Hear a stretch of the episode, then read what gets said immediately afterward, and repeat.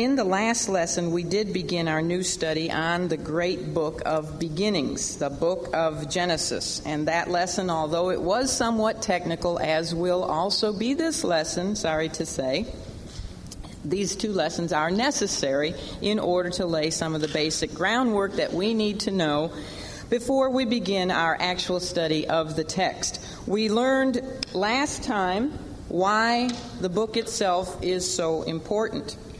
We learned who the author is, other than, of course, God the Holy Spirit, and that author, we say, is none other than Moses the prophet. And then we talked about why we disagree with those whoops, who teach, no, I don't need it, those who teach the documentary hypothesis, which is also known as the JEDP hypothesis. Many, many churches out there in the world do teach this. So I thought it was important that we know about it.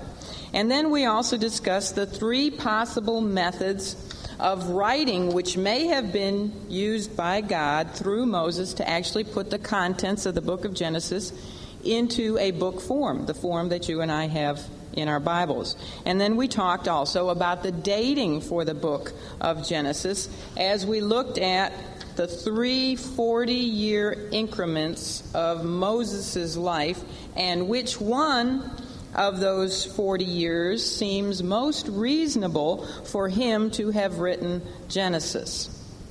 And I think that was one of your homework questions to think, you know, to think about which one you thought was the most reasonable for him to have written it. I prefer to think he wrote it during the last 40 years when he was more spiritually mature and when we know that he also wrote the other four books of the Pentateuch.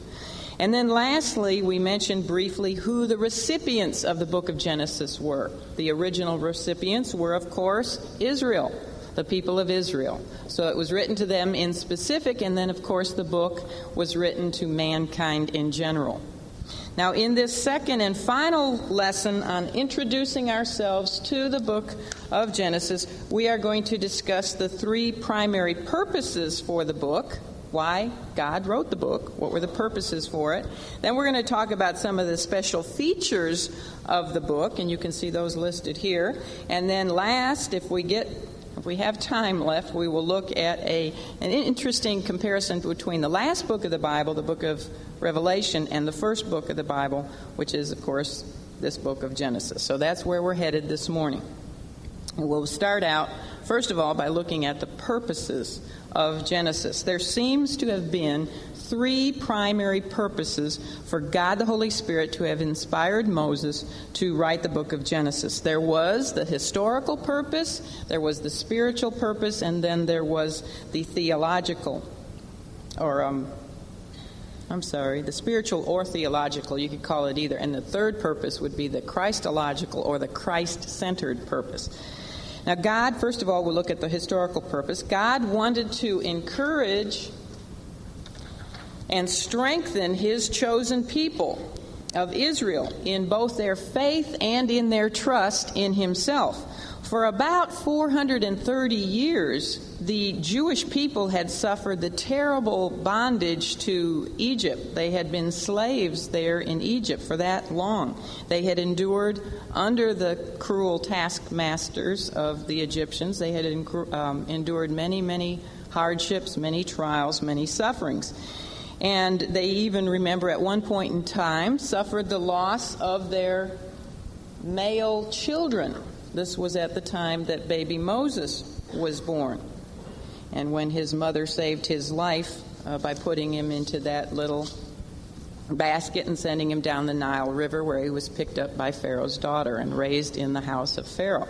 But Pharaoh had done that because he was so afraid that the Jewish people would actually overpopulate the Egyptians. So they had suffered, the Jewish people for 430 years had suffered terribly there in Egypt. Furthermore, if Genesis was written as we suggest it was during the last 40 years of Moses' life, then the Israelites had also suffered through many trials and temptations while they had wandered in the wilderness for a good many years. We don't know exactly when Moses might have written it. Maybe it was during those last 10 years, maybe it was the last five years, but at any rate, we know that Probably by the time they got the book of Genesis, they had been suffering for at least maybe 20 years, wandering around in the desert. So, above all else, the Jewish people needed to be encouraged and they needed to be strengthened in their faith in God. So, God inspired Moses to write the book of Genesis in order to teach Israel some very important lessons. He taught them, or wanted to teach them, through the book of Genesis, that there is one and only one true and living God. He is the one who created and purposed all things. Secondly, he wanted to teach them about their roots, that she has been specially chosen. Israel has been specially chosen by God Himself through Abraham, who was divinely appointed to begin the chosen line of God's elect people. And then Genesis also teaches Israel about the promised seed with a capital S. And who is he? Right, the promised Messiah, Savior. We know, of course, from hindsight, that he is the Lord Jesus Christ. But Genesis teaches Israel that this promised seed was to be sent through the, to the world through them. They were to be the chosen human line through whom God would one day save the world, send the Savior. And then, fourth, Genesis teaches Israel that she was to receive the promised land I'm sure after many years of wandering around in the desert, she began to wonder, are we really going to get this promised land? Well, he assures them, yes, they are going to receive the promised land, the land of Canaan, the land flowing with milk and honey, and God would be faithful to his word. He would give them this promised land. Fifthly, Genesis teaches Israel that she must believe God she had some trouble in this, didn't she? Even after many miracles, you know, the parting of the Red Sea, and yet she would continually grumble and complain and have to be reminded over and over again that God is God and He can do anything. She needed to know she could believe God and follow Him, that she needed to follow Him as she was going to endeavor to overcome both her trials and her enemies once she sought to possess the promised land. And of course, we know she had originally failed in this, didn't she? She didn't follow the advice of the two spies, and so that's why she wound up wandering around for 40 years. Now, even though these purposes for Genesis were written to uh, for Israel in particular, they were also written for mankind in general. That's why we will be studying the book of Genesis because I don't know if any of us are Jewish, but most of us certainly are not. But that book was written for mankind in general. And this truth then takes us to the next purpose for the book of Genesis, which is the spiritual purpose or the theological purpose. Genesis teaches all men that God is the sovereign creator. This is what we'll be looking at a lot next week when we get into Genesis 1 1. He is the Lord of the universe. He's the one who created the universe. He's the supreme intelligence and power of all creation, both visible and invisible creation. Secondly, Genesis teaches all men that God created man and woman. And he did so in order to pour his grace on them.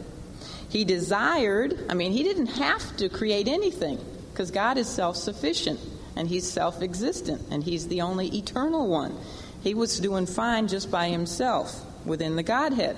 But he, des- he created man and woman because he desired to have fellowship with them. And he wants this personal fellowship for all of eternity. Aren't you glad for that? Or we wouldn't be here. Third, Genesis teaches mankind about the origin of sin and death. Where did these awful things come from? Well, that's what we learn about in Genesis. We learn why they exist in this world and why they cause such misery in the lives of people. Genesis, fourthly, teaches about God's mercy and his grace if man will simply repent of his sin and turn to him. And this truth we will see over and over and over again throughout the entire book of Genesis in the lives of some of the main characters that we will be looking at, such as Adam and Noah and Abraham and Isaac and Jacob and Joseph.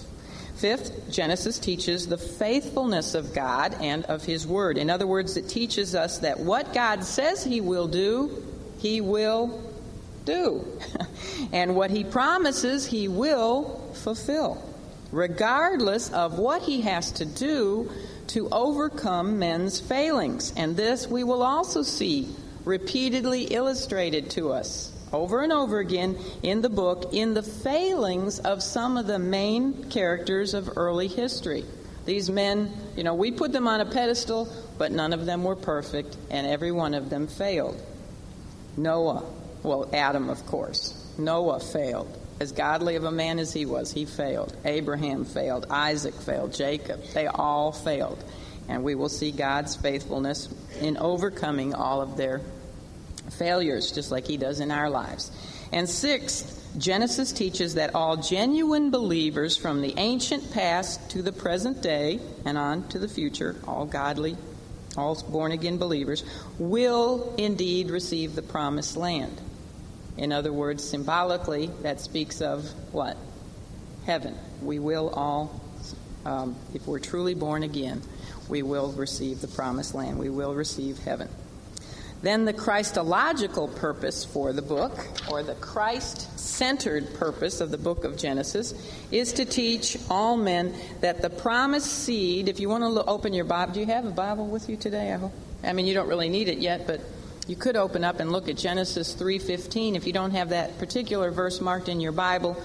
I promise you that you probably will before this study is over because we'll be going to it so many times. It's called the Proto Evangelium.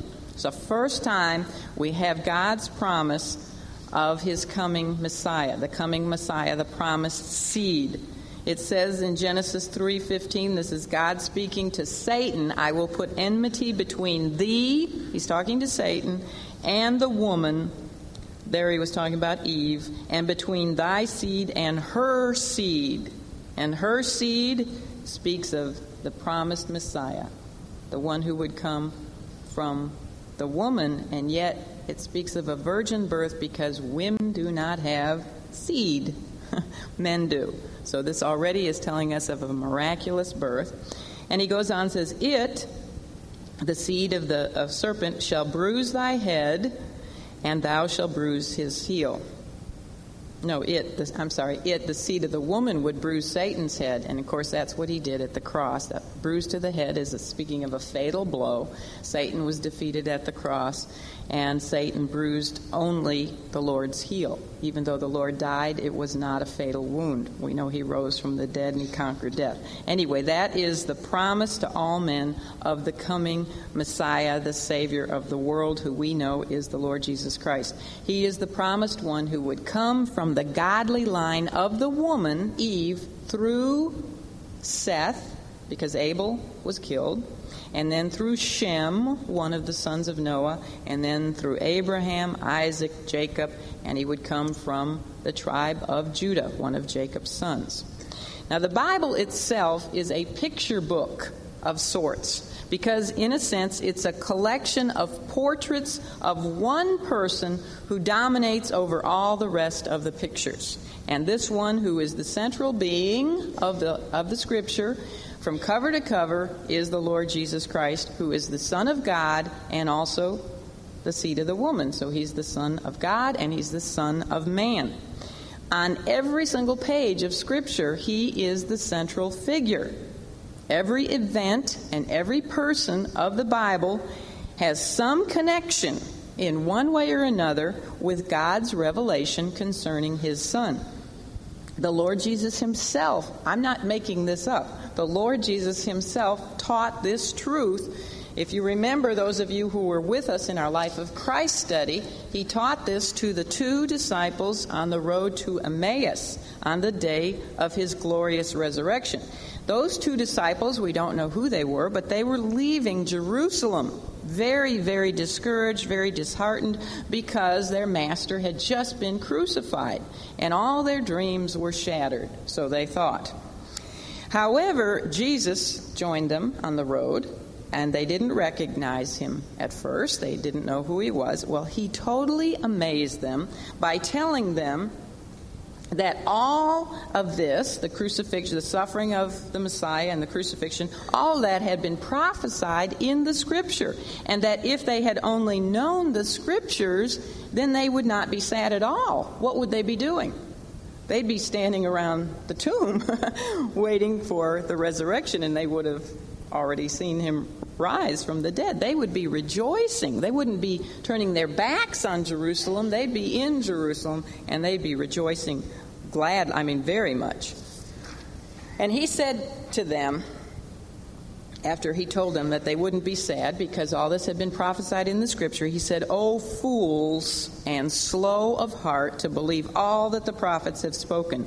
Ought not Christ to have suffered these things and to enter into his glory? In other words, you know, you fools. If you had only known the scripture, you would have known he had to suffer. I mean, just read Isaiah chapter 53 or Psalm chapter 22. He had to suffer, but then you'd also know that the scripture teaches he would go enter into his glory. He would rise from the dead. And then following that, that rebuke, the Lord then taught himself. He taught them himself from the scripture. And I always say if there was one place I could go back in time and be, I would have loved to have been on that road when the Lord was teaching these two disciples from the scripture himself the things concerning himself. It says in Luke 24 27, and beginning at Moses and all the prophets, he expounded unto them in all the scriptures the things concerning himself. So the Lord Jesus confirmed that all the scripture speaks of himself. That's what it says there. All the scriptures concern himself, and he's the one who said this. Now, this does not just mean the New Testament scriptures, because when he said this to those two disciples on the road to Emmaus, had the New Testament been written? No, none of it had been written. So he was specifically here speaking of the, um, the Old Testament he went through the books of Moses and the other Old Testament prophets and demonstrated how they all pointed to himself. So when we study types in Genesis, I'm not making this up. He's the one who said Moses spoke of himself. All the scripture speaks of him. So the Old Testament's not merely just an account of creation. It's not just merely an account of the fall you know, how Adam and Eve fell into sin. It's not just an account of the flood and the history of the patriarchs and the history of Israel, nor is it merely an account of moral, religious, and ethical rules and principles and instructions. The Old Testament, which includes the book of Genesis, is a revelation of the Lord Jesus Christ. And when we realize this, which I hope you will this year, when we realize this, we will find him indeed on every single page. And then the expounding of the scripture, the Old Testament, you know, you hear a lot of people say, oh, the Old Testament, you know, that's kind of boring. Well, not if you see Jesus on every page. It becomes very, very exciting. Instead of merely reading some dull and dreary uh, details about genealogical records, Christ comes rising out of the pages. Instead of reading about all these um, monotonous details concerning the tabernacle, well, that's not in the book of Genesis, but let's say you were in another book, uh, Leviticus or something, and you're reading all these details. Well, why do we have to know what color the curtain was and why we have to know all these details? Well, Christ is in everything. He's, he's there, and that just makes the scripture so exciting. And that is what Christ meant in John 5:39 when he said, "Search the scriptures." That's what this Bible study is all about. So it doesn't matter what book you come to study here, we're always going to talk about Jesus Christ. Old Testament? Yes. He's even in the creation account. He's even in, I was amazed because I'm ahead now thanks to the little birthday party, but I was amazed he's even in the Genesis 1 1. There he is, in the word Elohim, which we'll talk about next week. So he said in John 5:39, "Search the scriptures for they are they which testify of who? Of me." So we conclude that one of the three primary purposes for the book of Genesis is to introduce us for the very first time and right off the bat to the Lord Jesus Christ, the person of Christ.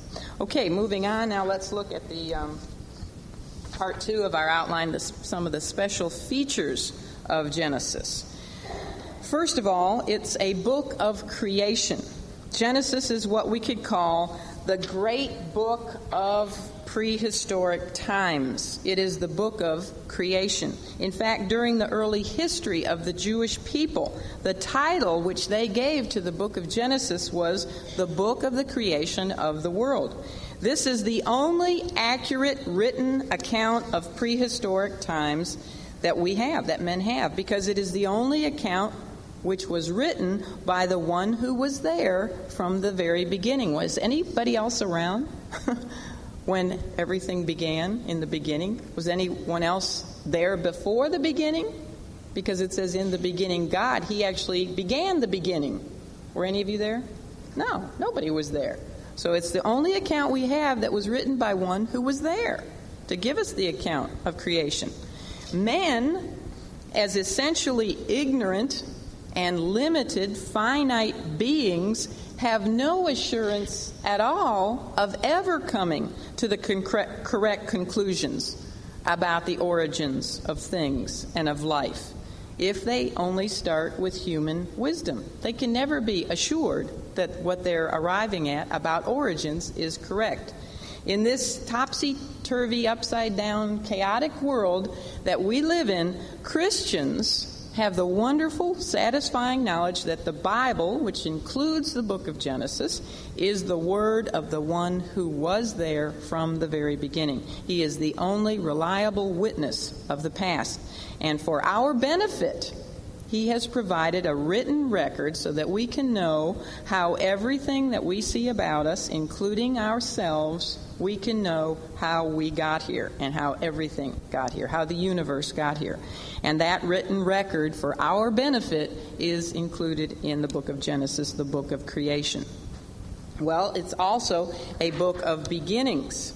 The very first word, in fact, in the book of Genesis is the Hebrew word bereshith, and it means in the beginning.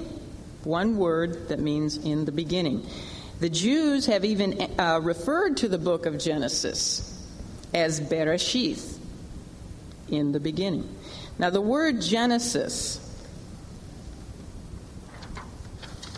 the word Genesis, I actually told you wrong in the first lesson. I, I'm sorry for that. I assumed that because the Old Testament was written in Hebrew that the word Genesis was a Hebrew word which means beginnings or source or origin. But I found out that I was wrong, so I'm sorry. Correct this in your notes because it was also a homework question that said Hebrew word. It's a Greek word. I should have known that, but I didn't. Genesis is the Greek word for beginnings. Now, you remember, some of you may not know this, but some of you do, that the Hebrew Old Testament was translated into Greek because a lot of the Jewish people around the first century that well they didn't know Hebrew. I mean they they all were speaking Greek primarily. So it was translated into Greek and that translation in the Old Testament is called the Septuagint. And so they get the word Genesis from the Greek word for beginnings. Now Genesis means origin or source or beginning. Genesis is the record of the beginning of everything except who? One thing it's not the, or, the uh, record of the beginning of God, right? Because on, only God is eternal. So it's the beginning of everything except the eternal triune God Himself. It is the book it is in this book that we hear for the first time of creation. It's the first time we hear of man and of woman, of sin, of the Sabbath. First time we hear about marriage and the family. First time we hear about work, you know, labor. First time we hear of any kind of civilization and culture. First time we hear about music is in the book of Genesis. And of murder. It also is in Genesis that we first hear of rain, like like it's doing today. Never before was there rain until the time of Noah. And we first hear of sacrifices and of different languages and of races. And it's the first time we hear of redemption. There again in Genesis 3:15 and of the promised Messiah. Now, another special feature about Genesis is that it is a book of generations. One of the phrases that we will find occurs over and over again in this book is the phrase, These are the generations of. Now, the word generation is a translation of the Hebrew word, it is Hebrew, this time I made sure, the Hebrew word toledos, which means offspring or descendants. Moses used this word, it appears, in order to divide the book of Genesis into sections. So what we have are the generations of the heavens and the earth. Then we have the generations of Adam, we have the generations of Noah, the generations of the sons of Noah, the generations of Shem, one of the sons in particular. Then we have the generations of Terah, who was the father of who? Abraham. So actually, that one is speaking of the generations of Abraham. Then we have the generations of Ishmael, the generations of Isaac, Esau, and Jacob. Now, many people who teach the book of Genesis will use these generation divisions as their divisions for the book. You'll, if you have a commentary, very likely many of them have done that. And there's nothing wrong in doing that. It just won't be what we're doing.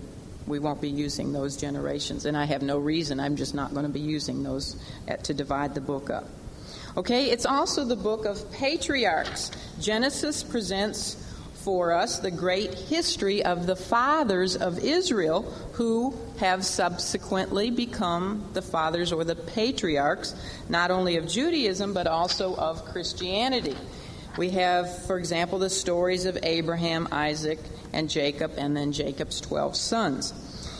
It's interesting to discover that the book of Genesis is essentially divided into two parts. The first 11 chapters constitute one division. And then chapters 12 to 50, which is 39 chapters, they, dis- they constitute the second division. Now, these two sections of the book of Genesis differ in several ways. Chapters 1 to 11 extend from the creation of the universe to an introduction uh, of Abraham. We are just introduced to Abraham in chapter 11. And then chapters 12 to 50 extend from Abraham all the way through to his great grandson, Joseph. The first 11 chapters deal with some very major subjects, such as creation, the fall, the flood, and then the Tower of Babel. Four main subjects, if you can remember those in the first section. There's also four main subjects in the second section, and they have to do with the, the, the lives of the patriarchs. We have the life of Abraham, then Jacob, I mean, Abraham, Isaac, Jacob, and Joseph. So, chapters 1 to 11 deal with humanity in general, you know, creation, and then the fall, how all man why why we have the sin nature, and then the flood, and the flood explains a lot of our topography today and what's going what went on in the world back then, and then uh, the Tower of Babel, why we have different races and languages and nationalities and that sort of thing. Whereas chapters 12 to 50 deal with Israel in particular, because then he narrows it down to the, the godly line of Abraham. Now, chapters 1 to 11 then are overall a record of failure on man's part. However, with God's call of Abraham, God made a new beginning. Remember, it's a book of beginnings. So with Abraham, he makes a new beginning.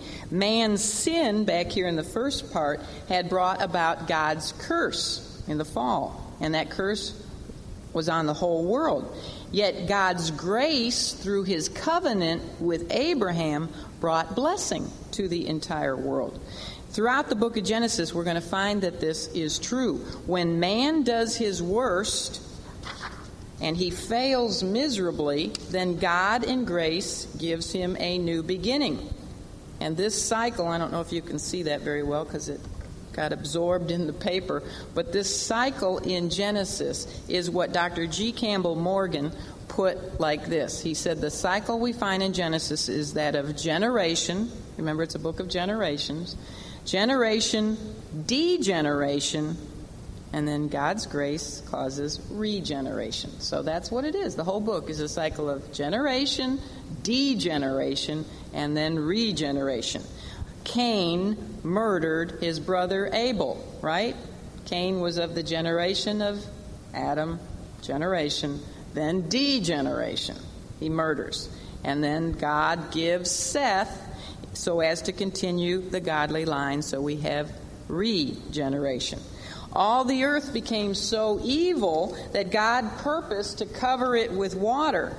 And yet, he saved Noah, didn't he? And his family in an ark to carry on his plan of eventual redemption through his son.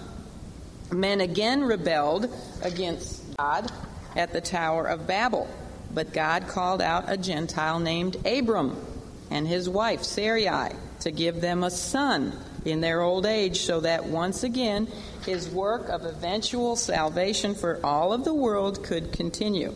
So, from beginning to end, the book of Genesis is the story of God's sovereignty and his grace. Whenever evil men rebelled, and tried to destroy God's plans, or even when godly men, such as Noah and Abraham, even when godly men messed up and made mistakes, God's sovereignty and His grace always overruled, and His divine purposes were always accomplished anyway. Now, something else which makes the two divisions of Genesis noteworthy is the time factor which they each cover. The first 11 chapters cover a time span of some 2,000 years from the time of creation to the time of Abraham. Now, if you don't understand that, we'll get into it when we start discussing the theories of evolution and creationism and when we talk about the gap theory. that was part of her silly question last time in the skit. But when we talk about that, then you'll understand. But it's about 2,000 years from the time of creation to Abraham, while the second 39 chapters only cover a time span of 350 years from Abraham to Joseph. In fact, from the beginning of um, Genesis, chapter 1, through to chapter 12, no, excuse me, from the beginning of Genesis chapter 12 all the way through the Old Testament and even on into the New Testament, right here is what I'm talking about, we find a time span of 2,000 years. So from the beginning uh, of Abraham all the way through to the New Testament, the time of Jesus Christ, that is a time span of 2,000 years. So, as far as time is concerned, we are one half of the way through the Bible when we finish Genesis chapter 11. Isn't that amazing? One half of the way, you know, time wise, when we get to chapter 11. Now, of course, when I say New Testament, I'm not talking about the prophecies like we studied last year in Revelation when we go way into the future. I'm talking about the New Testament up to the first century, the time of Christ. But that's interesting. If you want to ask somebody a trivia question, time wise, where is the halfway mark in the Bible? They'd be amazed to find out it's Genesis chapter 11. Now, what this should tell us is that God places his emphasis more on people and on nations and on the person of his Son, Jesus Christ, than he does on the entire created universe. God's more interested, in other words, in Abraham than he is in the physical planet Earth and all of the, you know, the universe. He's more interested in Abraham than he is in the sun and the moon and all of the other planets. God's purpose, you see, for the creation, God's purpose for the whole universe was to have a place to put man. He so loved man that he purposed from the very beginning to send his son to die for him, knowing, of course, that man would fall into sin and death. So this should encourage us because it means that God places more value on each one of us than he does on his whole created universe, on things. We are each one of us is more important to to uh, to him. If we had been, if any one of us had been the only one alive on earth, he still would have sent his son to die for us. So that should be encouraging. Okay, another thing I'm going to move right along here is that another special feature of Genesis is that it is a book which begins God's grace toward man. Creation and life itself, with all of its privileges, are an act of God's grace. They're an act of God's unmerited favor toward mankind. You know, He didn't have to create us, did He? It's His grace that caused us to even exist. But His grace goes even further than that because His grace includes His favor toward man despite man's rebellion against Him.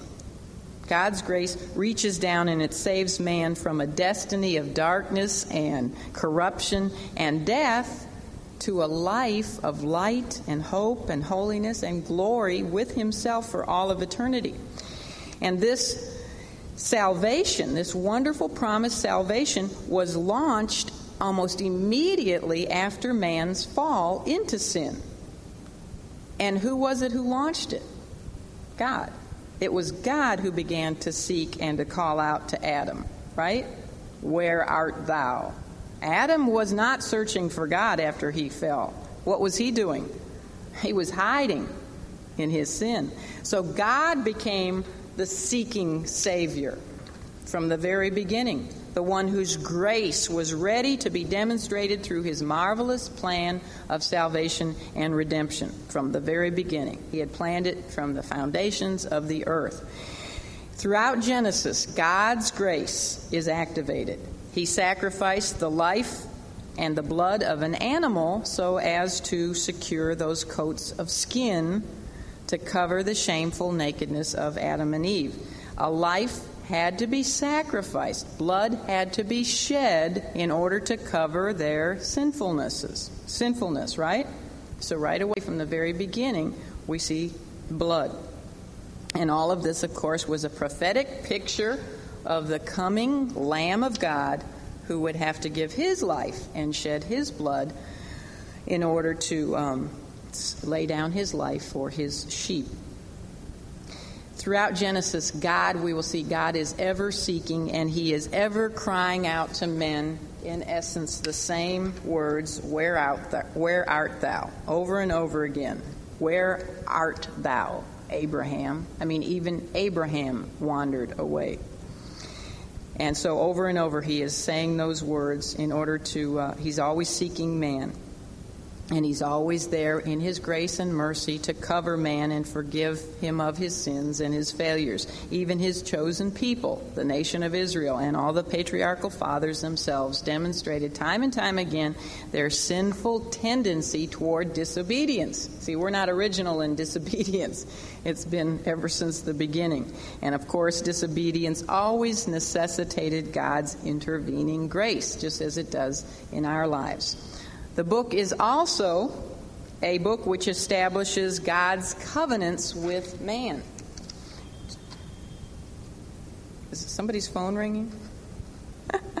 Genesis tells us about God's very special relationship with men in his establishment of his first four covenant promises with man at very at four very critical times in history. And those four covenants are you can see them up here, the Adamic covenant in which God meets man's most basic needs, the Adamic covenant which was God's covenant with Adam, who of course represented the entire human race. And in this covenant, God promised redemption from sin. Remember once again Genesis 3:15. Then we'll talk about the Noahic covenant, which is God's covenant with Noah, who once again represented the entire human race, right? Because all men came from Noah's seed. Everybody else was wiped out. And the Noahic covenant, uh, in that covenant, God promised to preserve the human race. And then we have the Abrahamic covenant, which was God's covenant with Abraham, whereby God began a new race, the Jews, to be his chosen line of his godly people. Then the book is also a book which begins man's pilgrimage of faith. The godly line of God's people Adam, Seth, well, Abel, and then Seth, Enoch, Noah, Abraham, Isaac, Jacob, Joseph. They were all great men of faith in God. They weren't perfect, as we've already said. They weren't perfect, but they did believe God. Hebrews 11, you know, is the great faith chapter. It's the Hall of Faith chapter in the Bible. In Hebrews 11, verses 13 to 16, it says this, speaking of the patriarchs They all died in faith, not having received the promises, but having seen them afar off and were persuaded of them and embraced them and confessed that they were strangers and pilgrims on the earth. These men were men of faith. They didn't see the promises of God fulfilled in their lives, but they embraced them and they were persuaded of them. They knew that they would come to pass. They never, you know, actually saw the, the heavenly city which they looked forward to, but they knew that it would be theirs. Now, in the book of Genesis, we first realize through the lives of these the godly men and women, also, of course, women that we will be looking at, that life is a pilgrimage from birth through death and on into eternity. I mean, we don't, this, this life is just a pilgrimage. We're not really citizens of this earth, we're just passing through. And this life, we either have a pilgrimage into the unknown, and that's for those who do not know the Lord Jesus Christ. They do not believe the Bible and they don't accept its truths.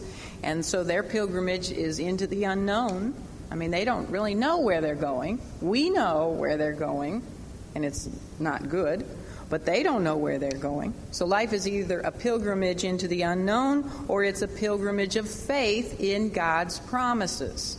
Just like the patriarchs. They didn't see the promises fulfilled, but they knew they had faith that they would be. So Genesis is the story of men and women who walked the pilgrimage of faith, and we'll learn a lot from their stories as we look at them. Then the book is also a book of theological pictures. Although Genesis is not really a book which teaches us a whole lot of doctrine, you know, theology and teaching um, theological teaching. Yet almost every doctrine of our faith, of the Christian faith, is that is developed for us in the New Testament is given to us in the book of Genesis in seed form. It is pictured for us or illustrated for us in the book of Genesis. Let me give you an example of what I'm talking about. For example, we have the first clue as to the doctrine of the triune Godhead. In other words, the first hint that God is one person and yet he is three people God the Father, God the Son, and God the Holy Spirit. Where do we have that hint, that first clue? Well, it actually comes in the very second word in the Hebrew Bible Elohim. Bereshith Elohim means in the beginning, God. And we'll talk about the, the fantastic name for God, Elohim, and the fact that it's a plural for a singular person, but it's a plural ending. I am ending. We'll talk about that next week.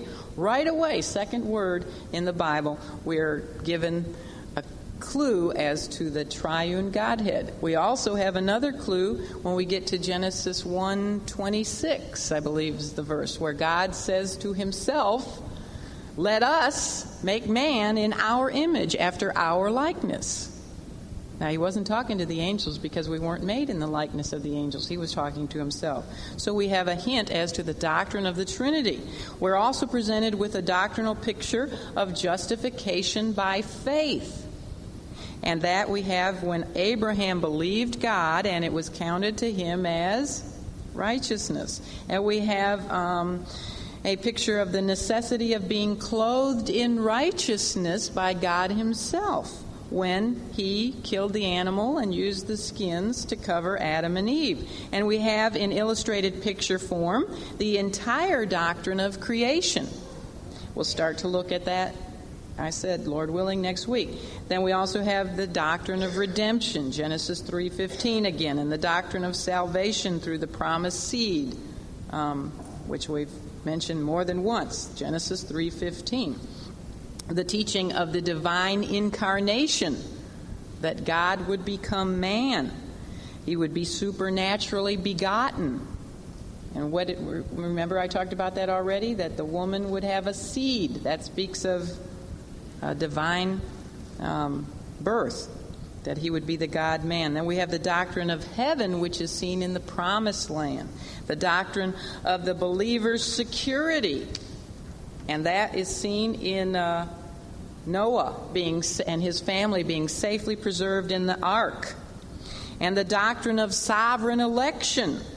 God called out Abram of Ur of the Chaldees. That's the doctrine of sovereign election. He chose Ishmael instead of Isaac. He chose Jacob instead of Esau. We also have the uh, doctrine of judgment given to us in the flood and also in the judgment on Sodom and Gomorrah and on Lot's wife. We have the doctrine of prayer over and over again as we look at these men and women praying. We have the doctrine of human law. We have the doctrine of the rapture in the first book of the Bible, yes, seen in Enoch's translation to heaven without dying. And we have the doctrine of death and resurrection given to us in the account of Abram, Abraham's obedience in offering his son Isaac as a sacrifice and then receiving him back again. We have there the doctrine of death and resurrection, even though Isaac didn't die, it was a picture of the death and resurrection of Christ. And then we have the doctrine of Christ's coming exaltation and his acceptance by Israel, his brethren. We have that whole picture given to us in the account of Joseph, the life of Joseph. Also in the prophecy that Jacob his father gave in Genesis 49:10. And then we have the doctrine of the priesthood of Christ that he is our great high priest praying for us. And that's seen in the mysterious character of who? Who knows? Yes, Melchizedek. I mean, there's a lot of really fascinating characters in Genesis, and Melchizedek is one of them, and so on. You get the picture? A lot of doctrines, they're not spelled out like they are in the book of Romans, but we have them in picture form in the book of Genesis. And all of these teachings, which are expanded on in the rest of the Bible, are given to us here in many illustrations in Genesis.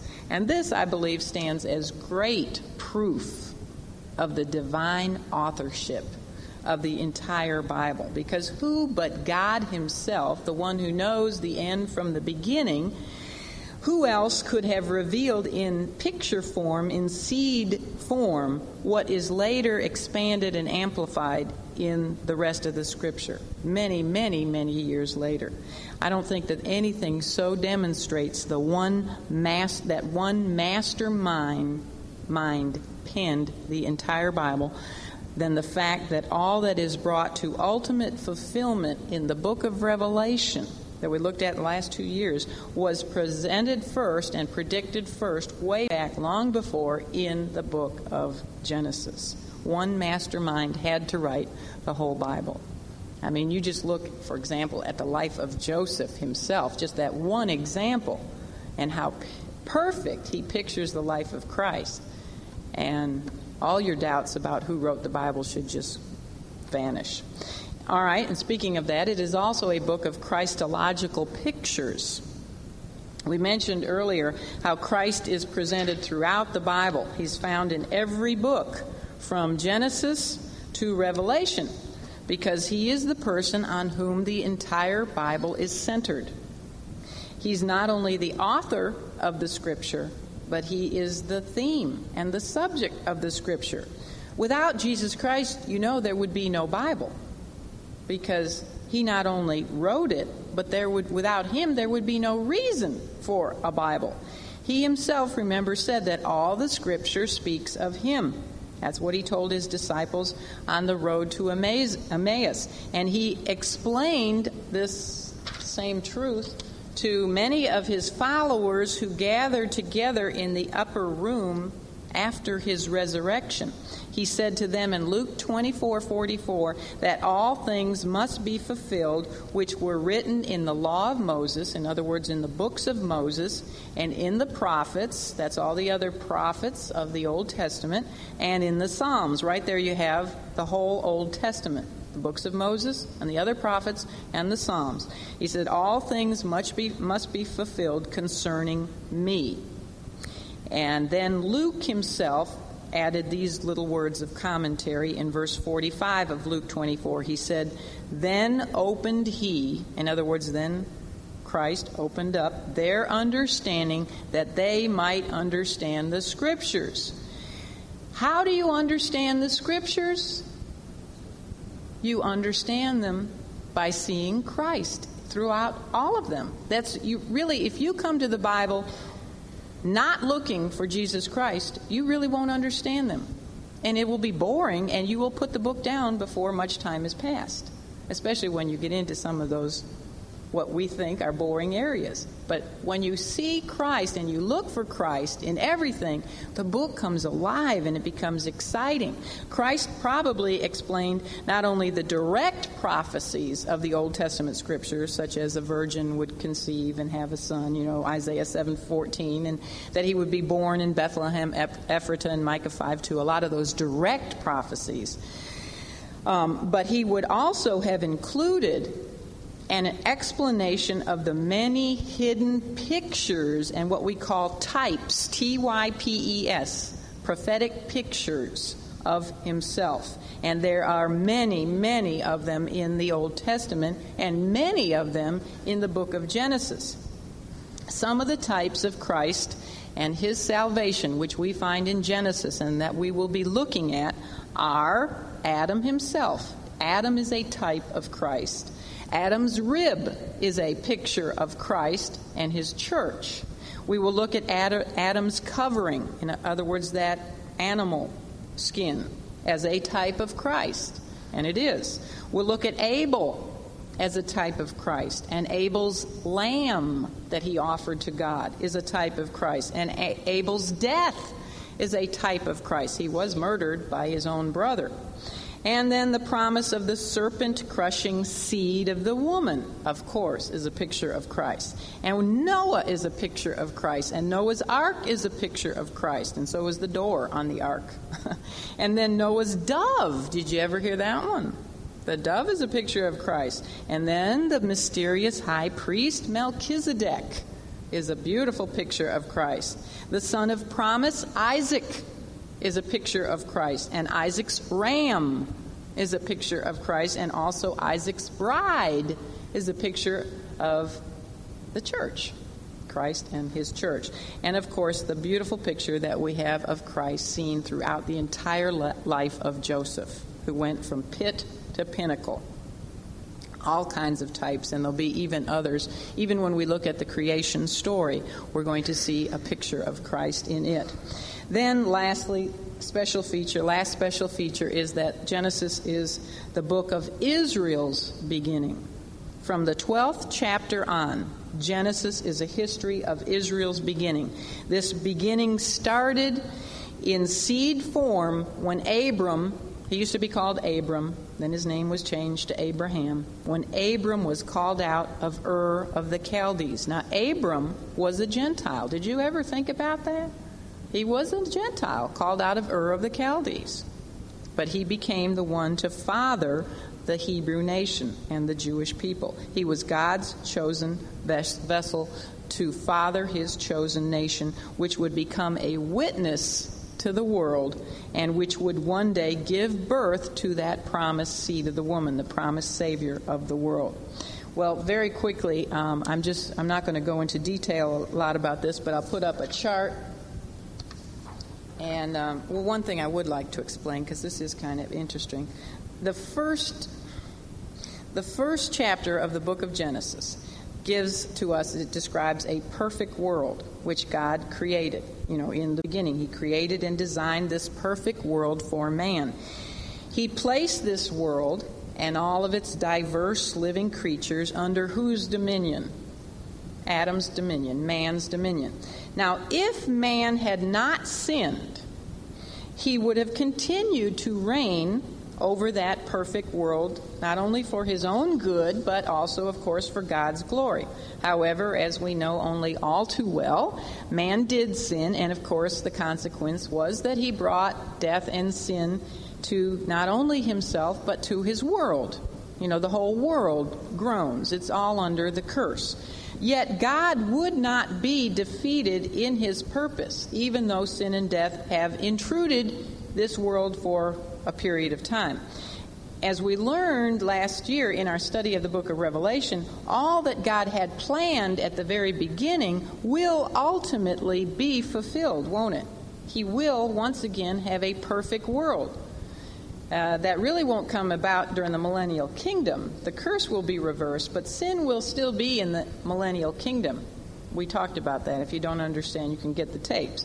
But the perfect world will be restored when God build, um, creates the new heaven and the new earth. The earth will be uh, restored to its original perfection in the new earth, and it will continue eternally it will be that will be the eternal state in the new earth and the new heaven. The sin and the curse will be forever removed. There will be no more sin.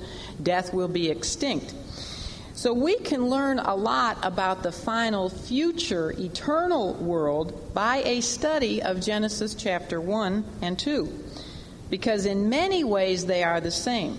But let me throw this question out and see if anybody can get it. There is one significant difference between the world that we will read about in Genesis 1 and 2 and the world that will exist in the eternal state in the new heaven and the new earth. There is one significant distinction. Is would anybody like to venture a guess? No sun, no ocean. Yes? Karen? Yeah, that's true. Mm-hmm. Yeah, there will be no sin at all. And that's that's sort of getting at the point what I'm going to talk about. The first world was prepared as a place for man in a probationary innocence. It was perfect and flawless because God made it and He looked at everything and said it was good. It was perfect and flawless, and yet, who was divinely permitted to enter into that perfect, flawless world? Satan was allowed to enter into it. Will Satan be allowed to enter into the eternal state? No, he will be bound forever in the lake of fire. Also, in that first probationary world, uh, man was given one restriction. He was basically given a, one commandment, wasn't he? And that was not to eat of the tree of the knowledge of good and evil.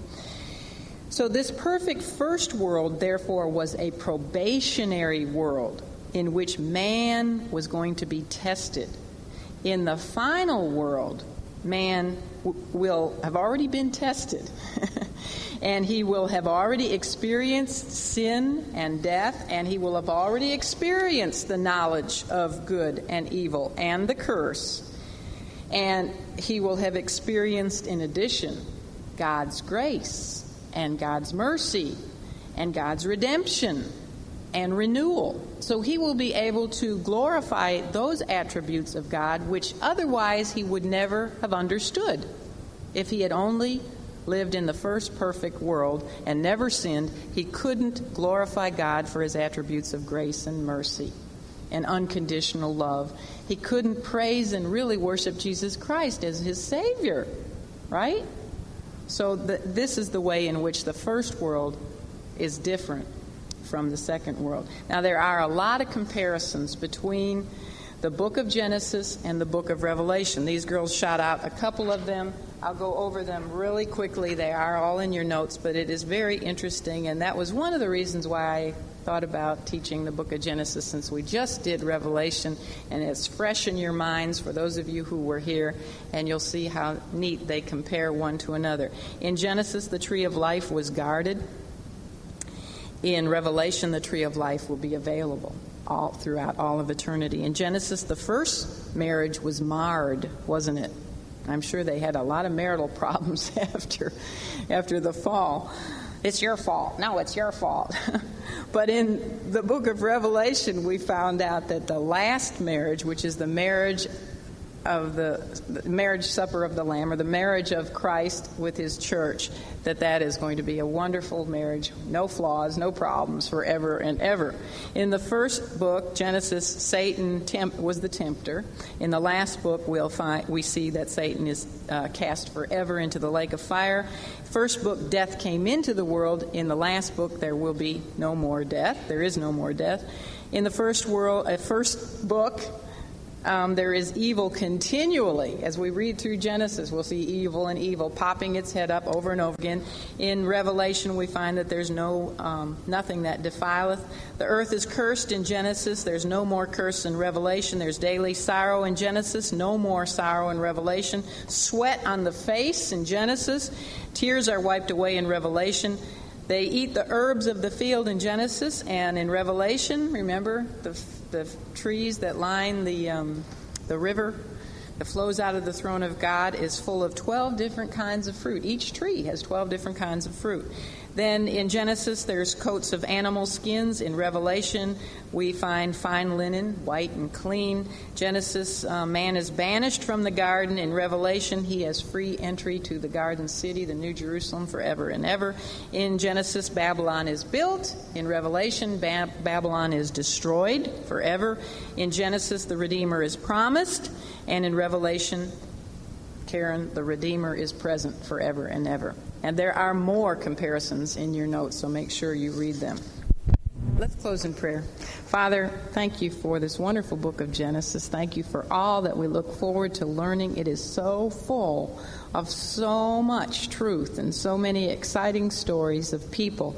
And I know that we're going to learn a lot as we look at it. And most of all, I hope that we'll will see the Lord Jesus Christ on every page and that we'll be excited about him even more than we are. And I pray especially that if somebody doesn't know him, that that she would come to know him during this study and even this day or this week as she does her homework. Father, we love you. We ask that you go before us this week and help us to be witnesses for you in this wicked world and save people from their sins and from eternal judgment by our witness of the gospel message. We love you, and now we just pray that you'll bring us all back safely next week, for we pray in Christ's name. Amen.